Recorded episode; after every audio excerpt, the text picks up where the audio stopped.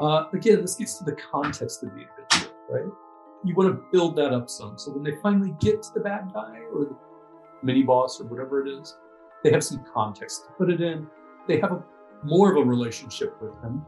And ideally, the players, rather than the characters, hate him, right? If you can motivate the players to go into the dungeon or look for the treasure or kill the bad guy, you've done substantially great work as a D M or designer, more so than just motivating the characters.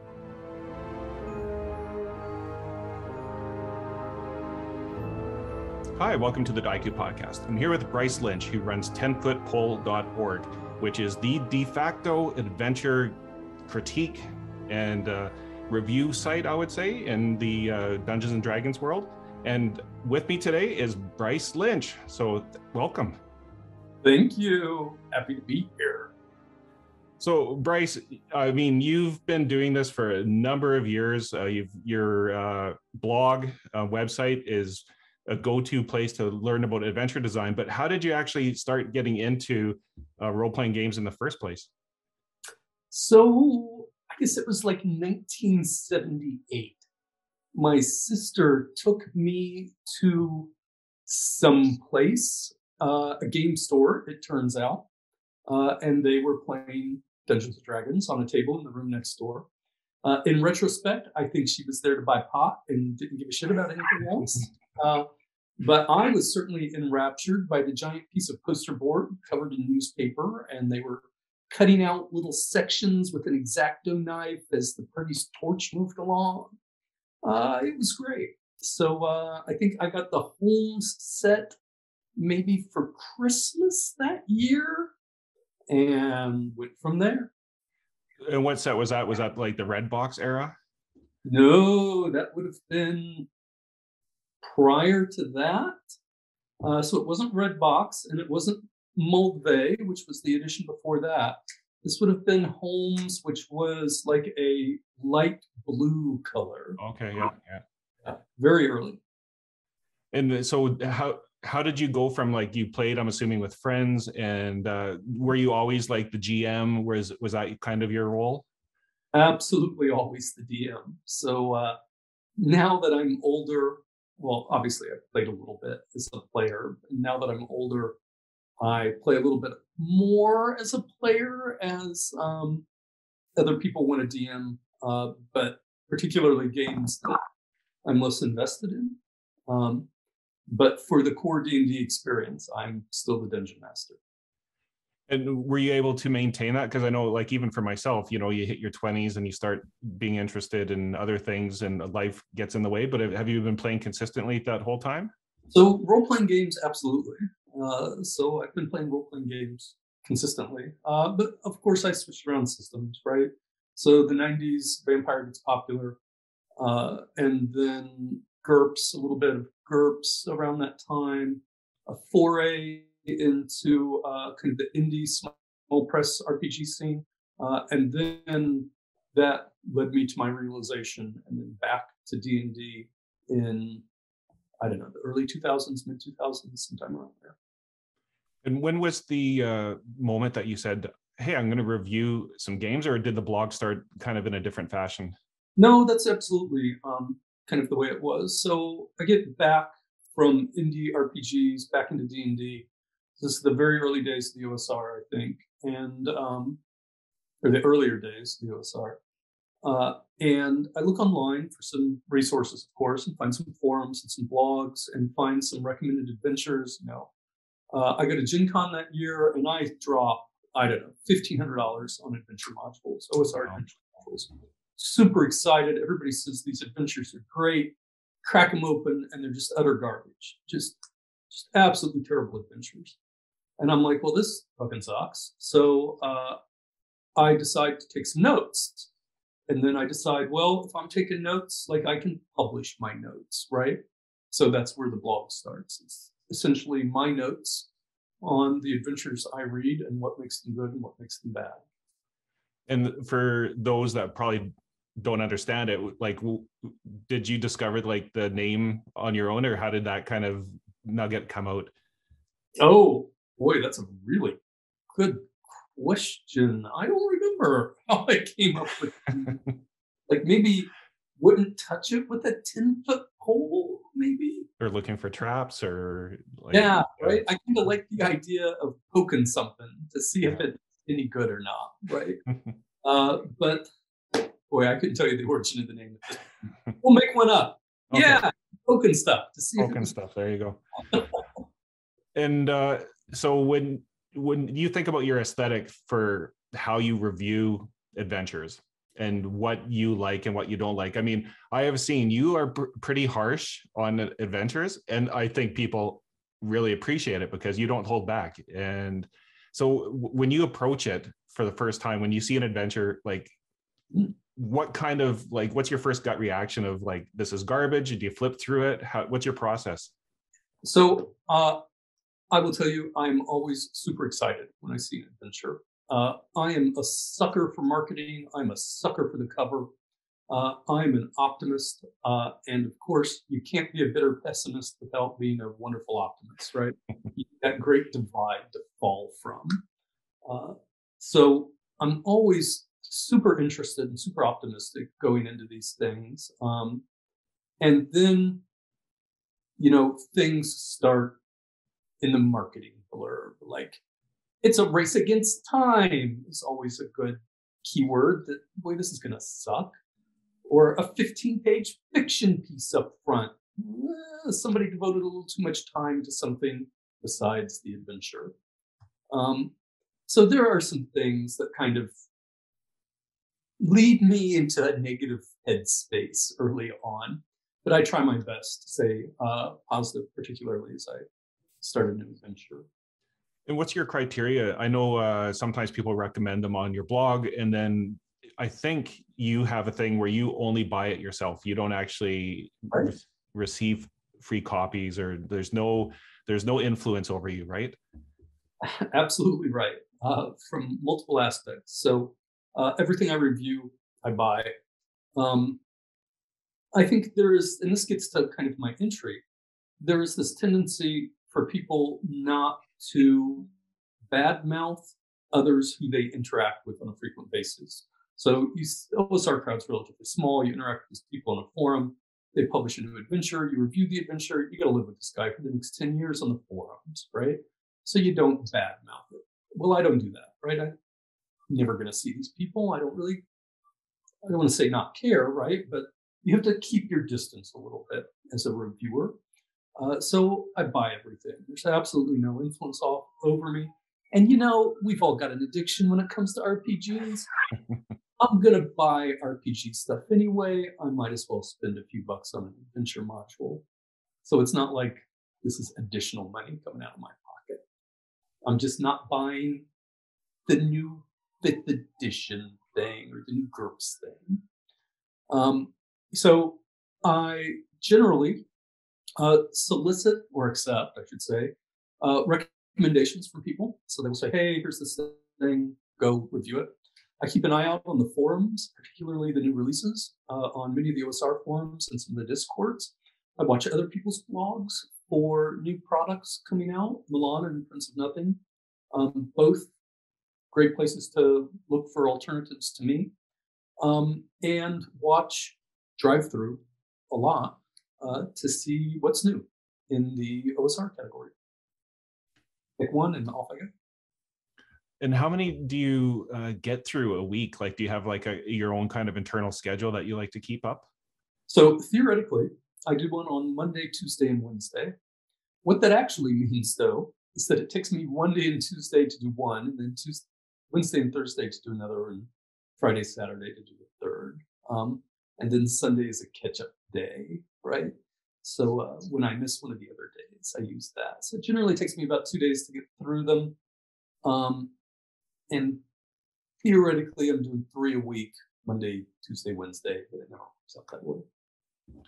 And I noticed, like, obviously, we'll talk about it later on. We'll uh, have your Patreon link um, and obviously your uh, blog site and uh, your forum. But um, tell us about, like, the Patreon uh, part of it. Do people get extra reviews or anything through the Patreon?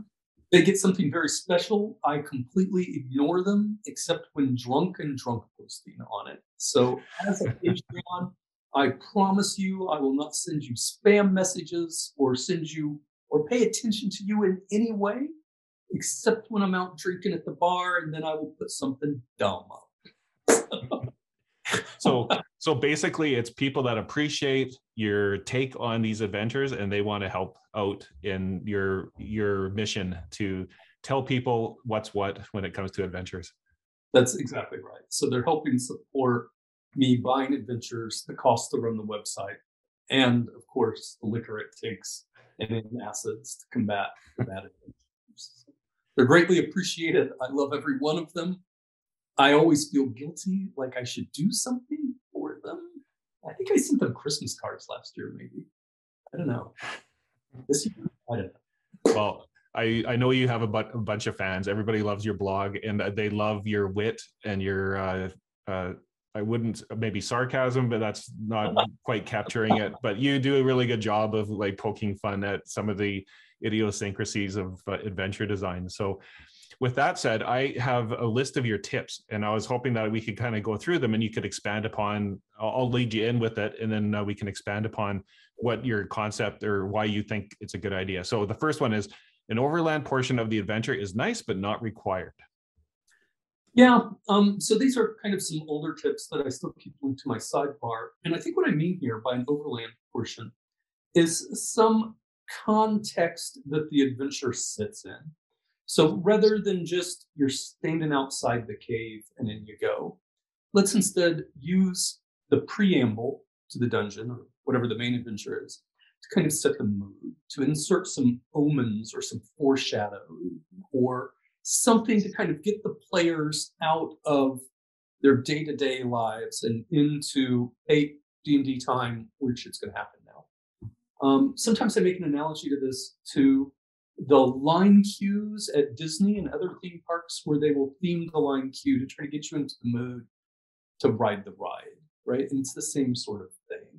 We want to change the context. And so an overlay portion of the adventure, a town portion, something up front helps provide that context before you actually get to the main dungeon. Not required, certainly. Uh, sometimes an adventuring site is just an adventuring site, but I think it does help quite a bit. Okay. Uh, next one down. Uh, wandering monster tables are generally required. So in an O S R game in particular, right, you're looking at maybe a gold for X P game, uh, and wandering monster tables serve a very specific purpose. They're there to, as a timer, as push your luck mechanism to keep the party moving along. Uh, and so you want a wandering monster table to provide that. Otherwise, you have the infinite time problem for the dungeon, right? I'll just hire ten thousand dudes. They'll dig the thing out and we'll flood it with water. We'll quit later, right? Why not do that? That seems like the same thing to do. Well, there's wandering monsters that show up and eat your miners, right? So these sorts of wandering monster tables, um, I think it's a good example of understanding how old school mechanics all fit together cohesively and holistically to provide a unique experience that some other game systems don't. And then leading into that, uh, the wandering monsters should have a purpose. Sure. Um, so I think as a D M, you have a lot of responsibilities at the table. And just having one d six spiders show up is this weird thing where you then have to come up with what are they doing? Do they just drop down on the party or what? Generally, though, I think a human's imagination works best when you're given just a little bit of information more, and then your brain attaches to that and springs off into a new direction. So they are spinning a web, or they're dragging somebody up down a hallway or something, right? Just a little bit more, a few extra words gives the D M's imagination something to latch onto and then springboard that into the party and their characters and the context. Without that, you've got the whole, you know, anything is possible, which means you go blind. Uh, next one down is uh, dungeon maps should have lots of loops. Oh, so this is uh, Gabor Lux's uh, famous loop design article. Um, it, what we're talking about in old school adventures generally, particularly dungeon adventures, are exploratory adventures. Um, and in an exploratory adventure, there has to be a little bit of room to allow for loops on the map. Um, this allows the party to ambush and be ambushed, monsters to circle around, alternative paths to be taken around obstacles, and so on. Um, and it provides a substantially different experience than just a linear adventure. You never know what could be coming down that side hallway that you pass, right? And it always leaves you a little scared, which is a good thing in an O S R game. Or I would say any game, but... And what's your view on uh, Five Room Dungeons? Like the, that whole concept? um, so this is really kind of a modern sort of take. And I think modern fantasy R P Gs, one of which might be called Dungeons and Dragons, um, are substantially different experiences than an old school exploratory game or an old school game. Um, and Five Room Dungeons just don't provide the same sort of room and opportunities that a larger dungeon does. Now, there's, of course, a, a time and a place for them. Um, Typically what happens is you start in town, something's going on, you investigate a little bit. Oh no, there's a bad guy, he's got a lair, you go to the lair, you fight a couple things, you go kill him, right? So I get it, there's an arc there. I just don't think it's very satisfying. And then just uh, to keep going on the whole dungeon design part of it, is uh, multiple levels and multiple ways to get down oh. or up. Sure, and I think we're talking mostly about mega dungeons here. Yeah. Um, but when you're talking about a mega dungeon, I think um, you're looking for multiple ways in and out of the levels, multi-level stairs, slides, things like that.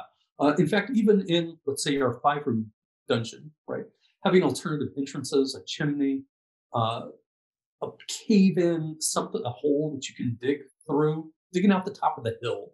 Um, I think alternatives to getting in um, are a great kind of, I don't know, uh, naturalistic mechanism for the party to explore.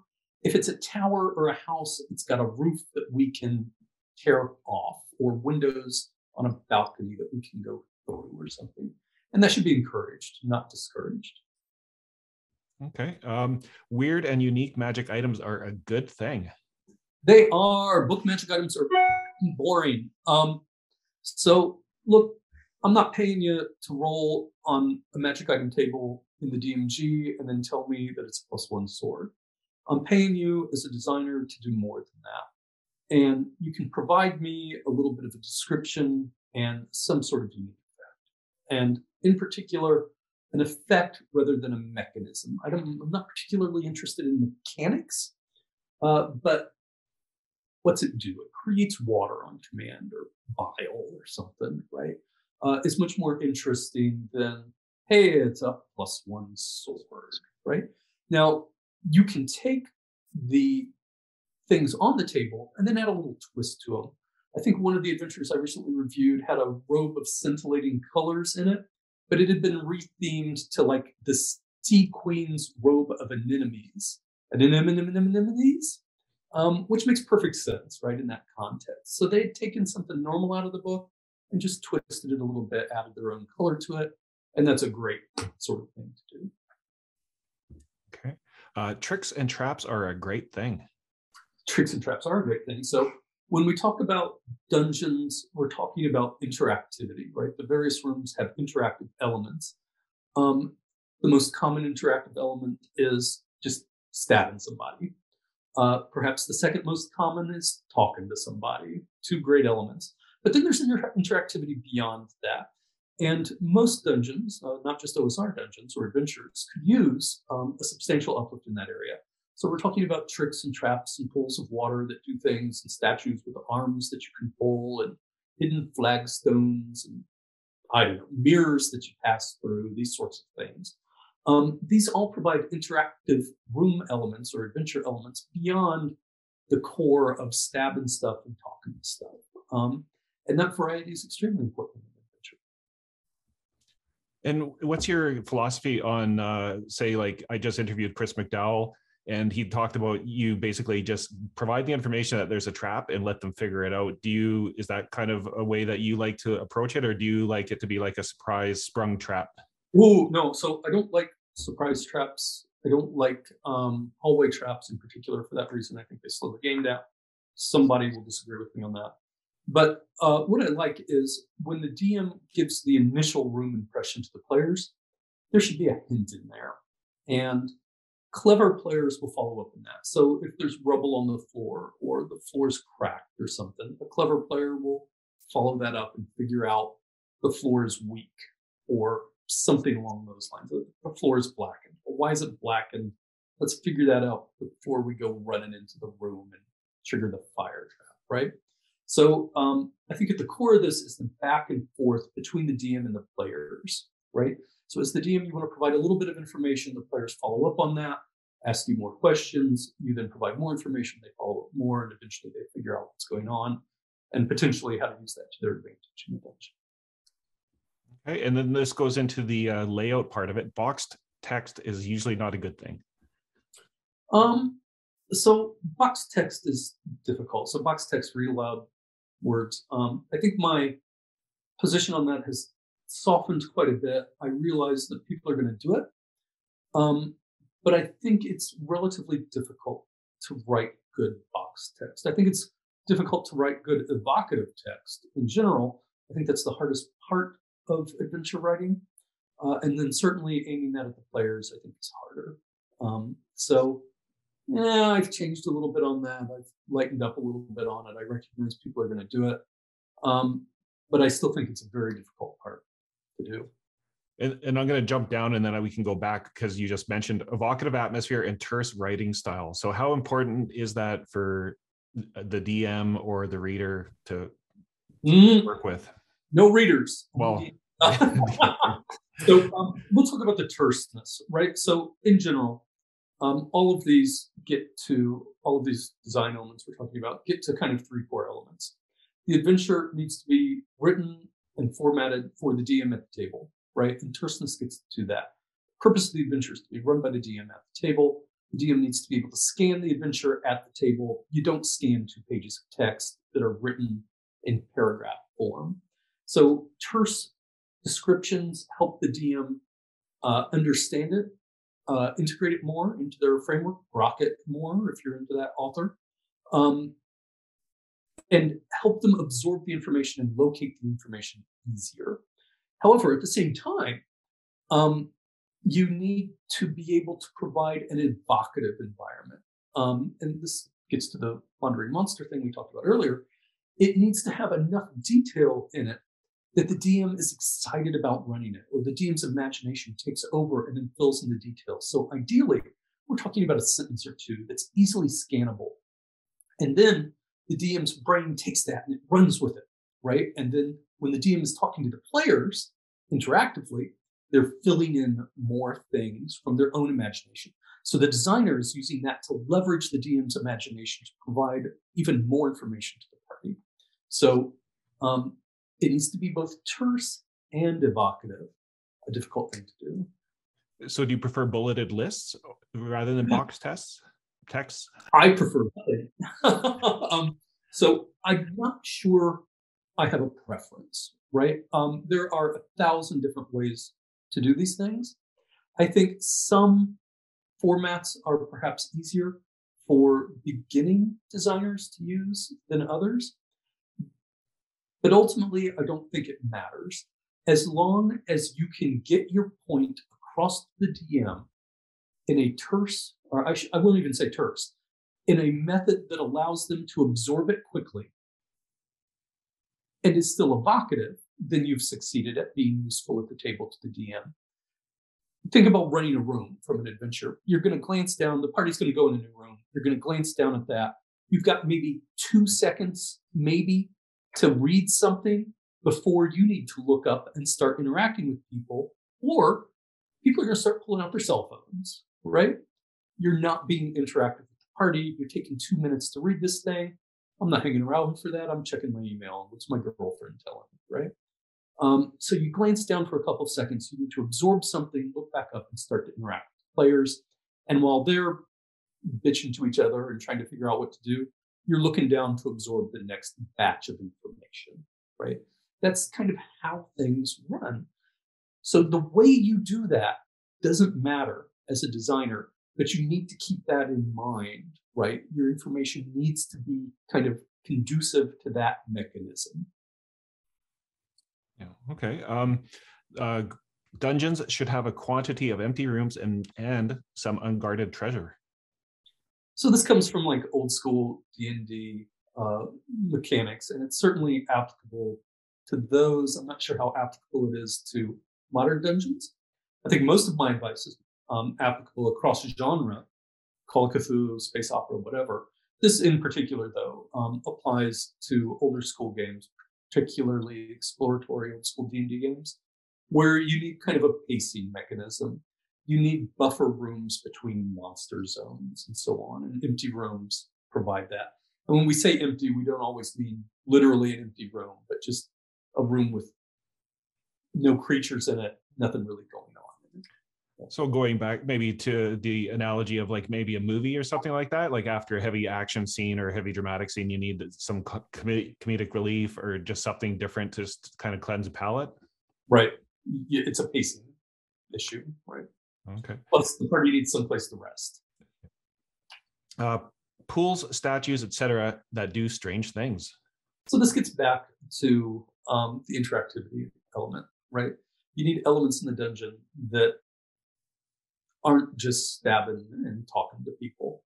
Uh, and in particular, pools and statues are traditional classical elements, both in classical D and D and in folklore, right? I grew up with stories of secret doors behind bookcases and chandeliers that fall and these sorts of things. Put in some of that, right? There's nothing wrong with that. And non-standard monsters. Oh, and so this is, um, again, this gets uh, similar to the non-standard magic items. Um, one of the elements that I think is greatly overlooked in a lot of role-playing games is the element of fear for a player. Uh, when you meet a new monster, you don't know what it does. You don't know what its attacks are, what its defenses are. Is it going to shoot fire at me or spit acid? Is it going to level drain? Um, and by introducing new monsters to the players, you spark that element of fear again, right? After fifty years, everybody knows what a troll does and what a goblin does and what an orc does. Retheme something, make something new, right? There are plenty of resources for that. Uh, it'll scare the players shitless, which is always a wonderful thing, right? One of the best things you can do as a D M is have the players always apprehensive about what's going on. If the party is certain, there's a problem. And foreshadowing the main villain. So this is kind of the Lareth, the beautiful problem from the Village of Hamlet. You get to the end of the dungeon. Aha! I am the evil high priest, Lareth the Beautiful, and I was behind all of this shit. And then he gets, you know, he gets aha out of his mouth, and the party stabs him and moves on. Right? Uh, he, one of my goals as a player is to always kill the main bad guy before he gets his soliloquy in. I think that's the goal of many players. Um, but you want to provide something in the adventure to kind of build up your villain or your bad guy, if you have one. You want some heads on pikes. You want rumors of raided outlying villages or scenes of brutality caused by whoever it is, right? Uh, again, this gets to the context of the adventure, right? You want to build that up some. So when they finally get to the bad guy or the mini boss or whatever it is, they have some context to put it in. They have a, more of a relationship with them. And ideally, the players, rather than the characters, hating, right? If you can motivate the players to go into the dungeon or look for the treasure or kill the bad guy, you've done substantially great work as a D M or designer, more so than just motivating characters. Okay, uh, order of battle for humanoids getting help. So uh, pet peeve, right? You go into the cave, room one, get your torches lit, you stab something really loudly. The creatures in room two, ten feet away, don't do anything. They just sit there and wait kindly for you to come in and stab them. Uh, this is stupid, uh, particularly with intelligent creatures. Hey, you know, what do they do if they see light, or Frank comes in yelling for help that the adventurers are here. This doesn't have to be complex. A paragraph will do, but help the D M prepare for the inevitable pitch to battle situation, right? There's always a situation where the bad guys figure it out, right? This thing starts as a stealth mission. It turns into a pitched battle. Help the D M figure that out and who's reacting to the party. And lots of vermin, animals, ooze, undead type of things in dungeons. So I love these things. Um, and again, this might be um, advice, particularly for an old school exploratory D and D adventure. Um, but don't just rely on humanoids. Um, throw in some other vermin and some dungeon ecology. Spiders are a great thing. Giant spiders, oozes falling from the ceiling. All of these things are great. Throw in a little bit of it. Um, It gets boring when it's all the same sort of thing. Right? And next is go light on humanoids, or even replace them with normal bandits. And so again, humanoids, I think, are generally misused in many games. They're used as a stand-in for humans. And I think when we instead use humans and bandits as the main bad guys in many of the adventures, particularly at lower levels, we then have the ability to use the humanoids much more effectively in a more bestial fashion. Uh, I was just re- reviewing something where lizard men are eating somebody's brains out of their disembodied head with a silver spoon. Well, there's a reason to go kill that dude, right? That poor lizard didn't deserve that. Um, other sorts of things like that, right? It allows you to portray this much more bestial opponent or a much more foreign culture, um, and really use that effectively as a designer or G M. Removing player ability or options is seldom a good thing. Oh, um, so I don't like it when designers gimp the party. Like, you worked for your turn undead ability, you worked for your pass wall, to have the designer then say, the wizard cast one hundred ninety-two wish spells, and now you can't use Passwall or Stone to Mud in the dungeon. It's just dumb. The party worked hard for these abilities. If you can't write an adventure that takes into account Passwall and Stone to Mud, then maybe you should be writing a lower level adventure, right? And then the, your last two bullets, and I'm going to combine them, is monsters should be doing something, not just always sleeping and guarding, and factions are a very nice thing to have. So um, this, again, gets to interactivity and evocative nature of the dungeon, right? You want it to seem like a more naturalistic place. So I think the classic example is go into a room and they're playing cards or something at the table or shooting dice, right? Um, this provides a little more variety. Again, right? Monsters aren't just waiting around, waiting to be hacked. Um, and then factions allow for more role-playing opportunities in the dungeon. There generally are not a lot of role-playing opportunities in the dungeon, or in some dungeons, there are not. Everybody's a crazed cultist who fights to the death, and that's kind of boring. Um, instead, by having factions, you can go talk to the orcs, and maybe they don't like the goblins either. You both kind of want to do something about that. Um, and it provides for a little bit of moral ambiguity play. Like, how much are you willing to push here? How much are you willing to put up with, right? Um, and I should say, all of these tips, um, they've been on my website now for ten years, eleven years now. Um, I've taken them all now and have started writing a book that expands upon them. Uh, you can find that book in the forum, kind of individual chapters and sections, uh, on the ten foot blog forum. Uh, there's a link, I think, to a Google Doc that has the actual book, but there are individual forum posts with a lot of discussion from the forum membership and so on. Still writing the book. It'll never get done, but it expands upon these topics and kind of coalesces them into kind of what I think these days about things. On the forum, do you get a lot of um, debate over some of your um, ideas or concepts, or do people kind of accept them as far as like, no, I think Bryce knows what he's talking about by now?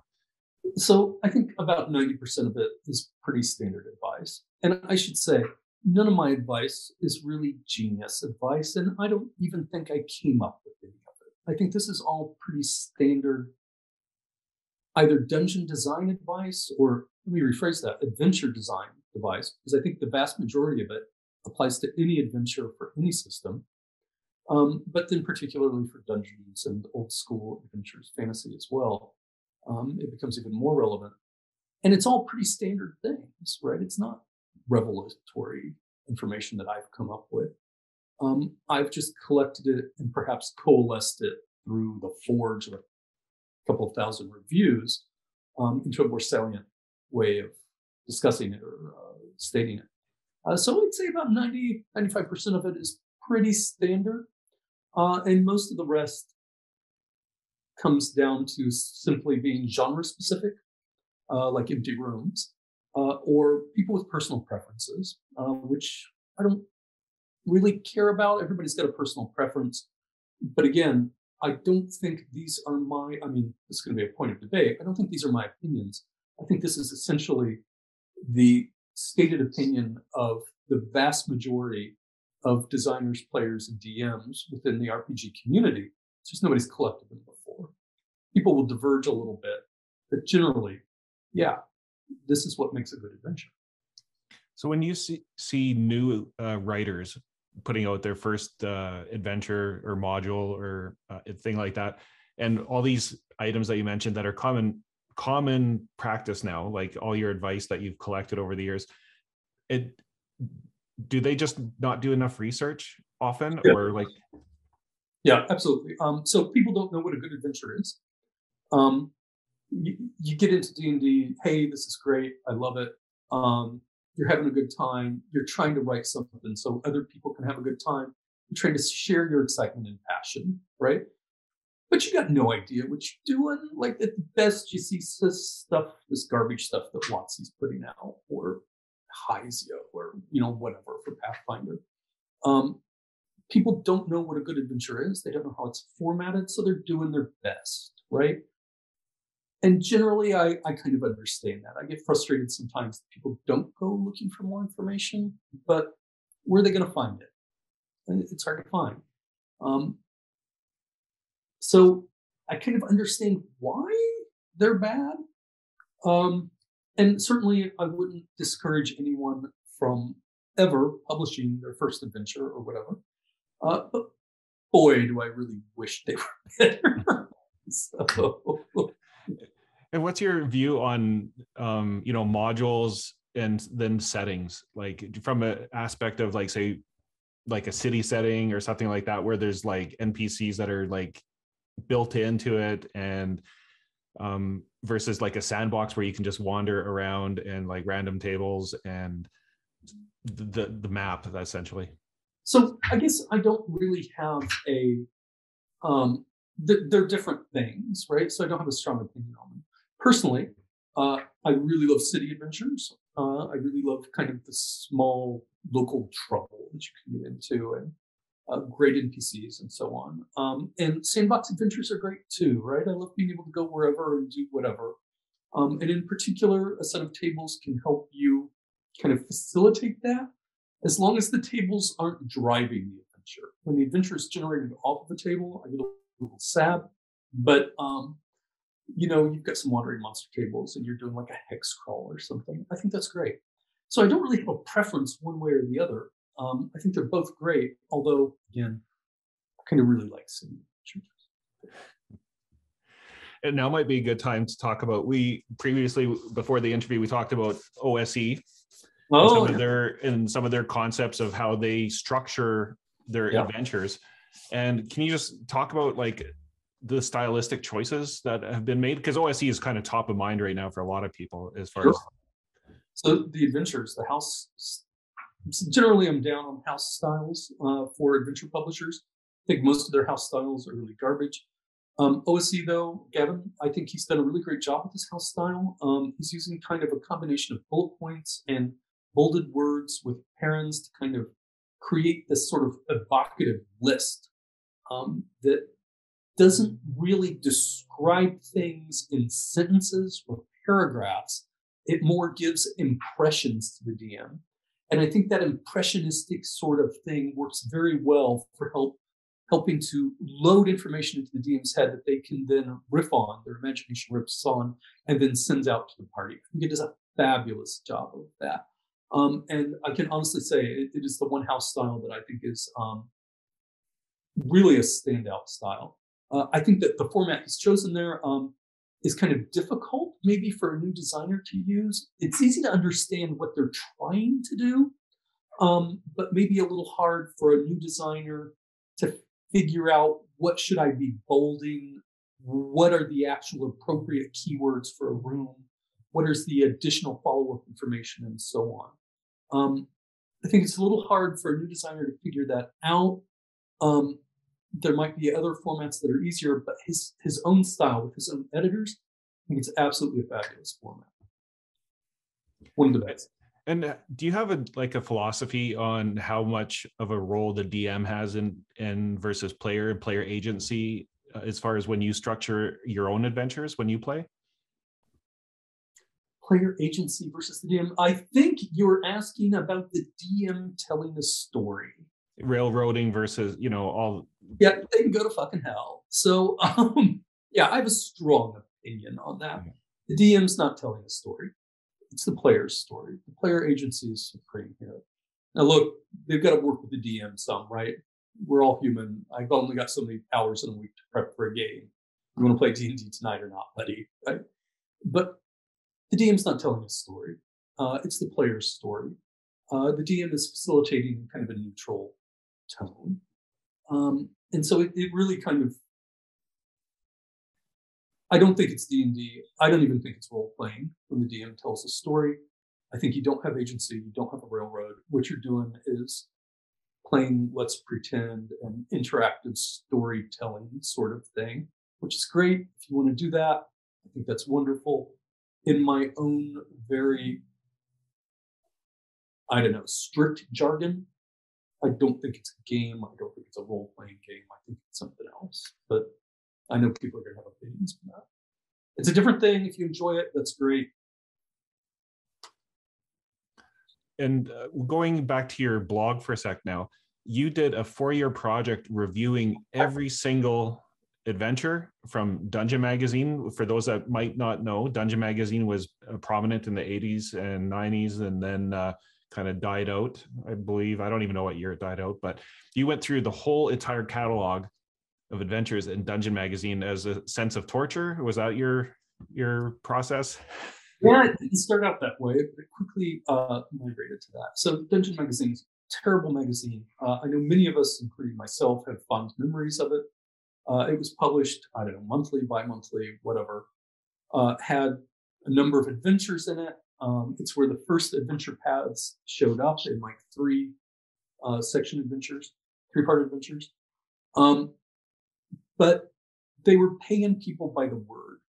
And when you pay people by the word, people pad out what their adventure is.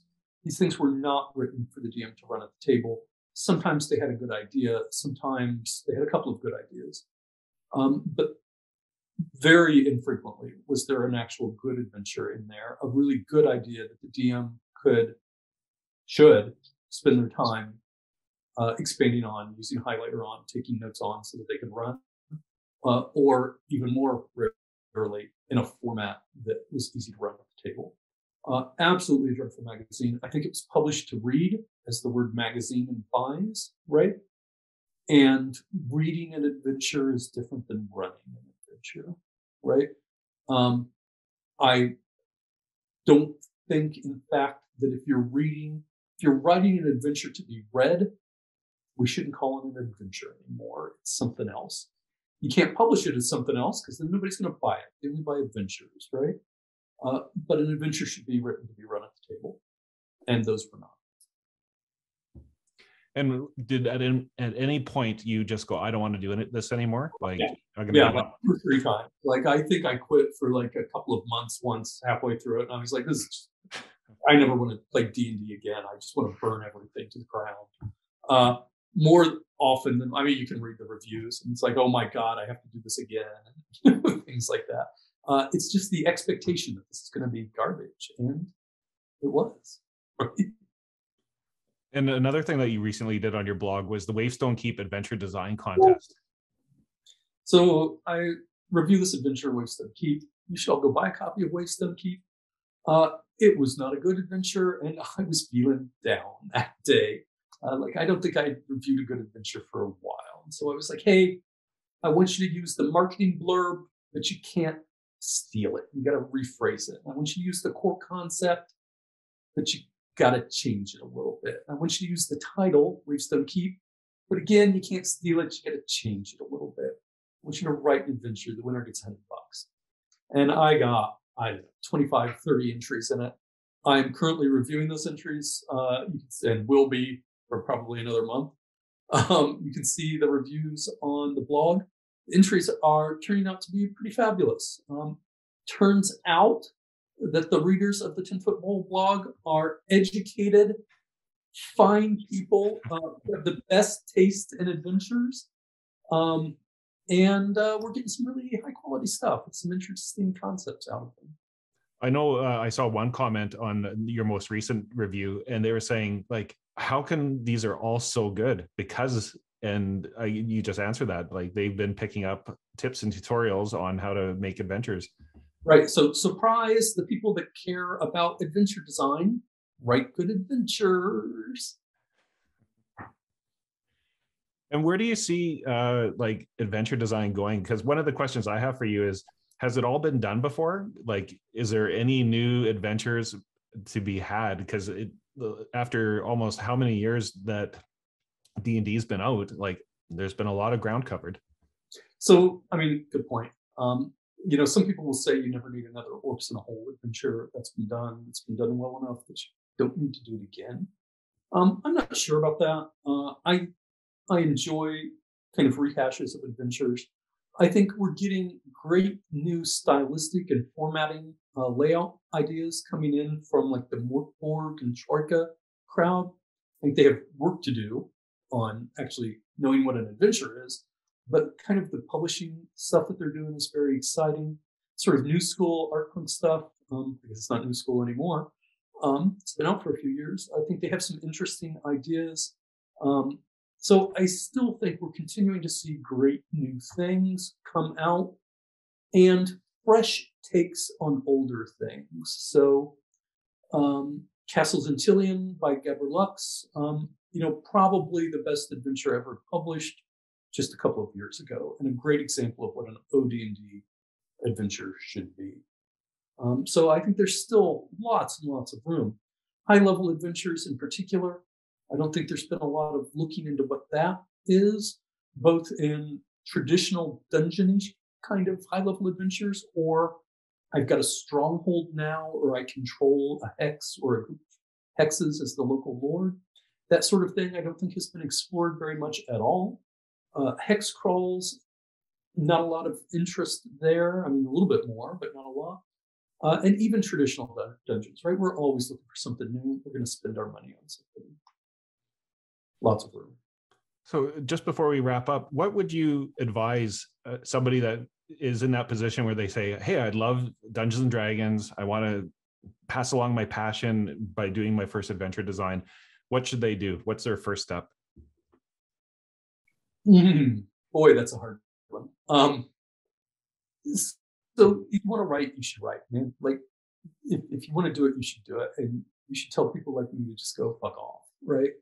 Um, but if you want to do a good one, right, then um, try to find an example of what some good adventures are. And don't go to the places you normally go to.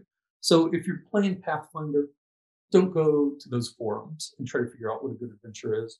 Go to other places and try to figure out what a good adventure is. Get ideas from outside of the genre that you are writing for, the system that you're writing for, and try to figure out what actually makes those good. Um, of course, ten foot pole is there. The Adventure Design Forum is there, along with the book draft, which is probably in more than good enough shape to learn from. But try to figure out what a good adventure is. And I don't mean from a pacing standpoint, or you need three encounters and then a talkie encounter and then a boss fight. Like, that's all garbage, right? Nobody gives a shit about that. What we care about is an adventure that's easy to use and evocative writing and interactivity in the dungeon. So you want to find adventures that do that so you can see, oh, this is what they mean when they say a scannable text or a well-written text that's easy for the D M to absorb. This is what actual evocative writing looks like, as opposed to flowery novel writing, right? Or second person, third person writing, um, first person writing. So finding examples of these things is what you should be doing if you want to write a good adventure. Well, I really appreciate you sharing a bit of your wisdom and uh, your history with us today. And uh, I know a lot of designers are going to probably be reviewing ten foot pole dot org on a regular basis. And um, also, if people want to be ignored, obviously they can sign up for your Patreon and support your efforts to raise the quality of adventure design. And uh, I just want to say, uh, Bryce, thanks for joining me today, and uh, keep up the good work on ten foot pole dot org. Uh, thank you for having me. I will ignore your advice to keep up the good work, and I will continue to drink and drown my sorrows.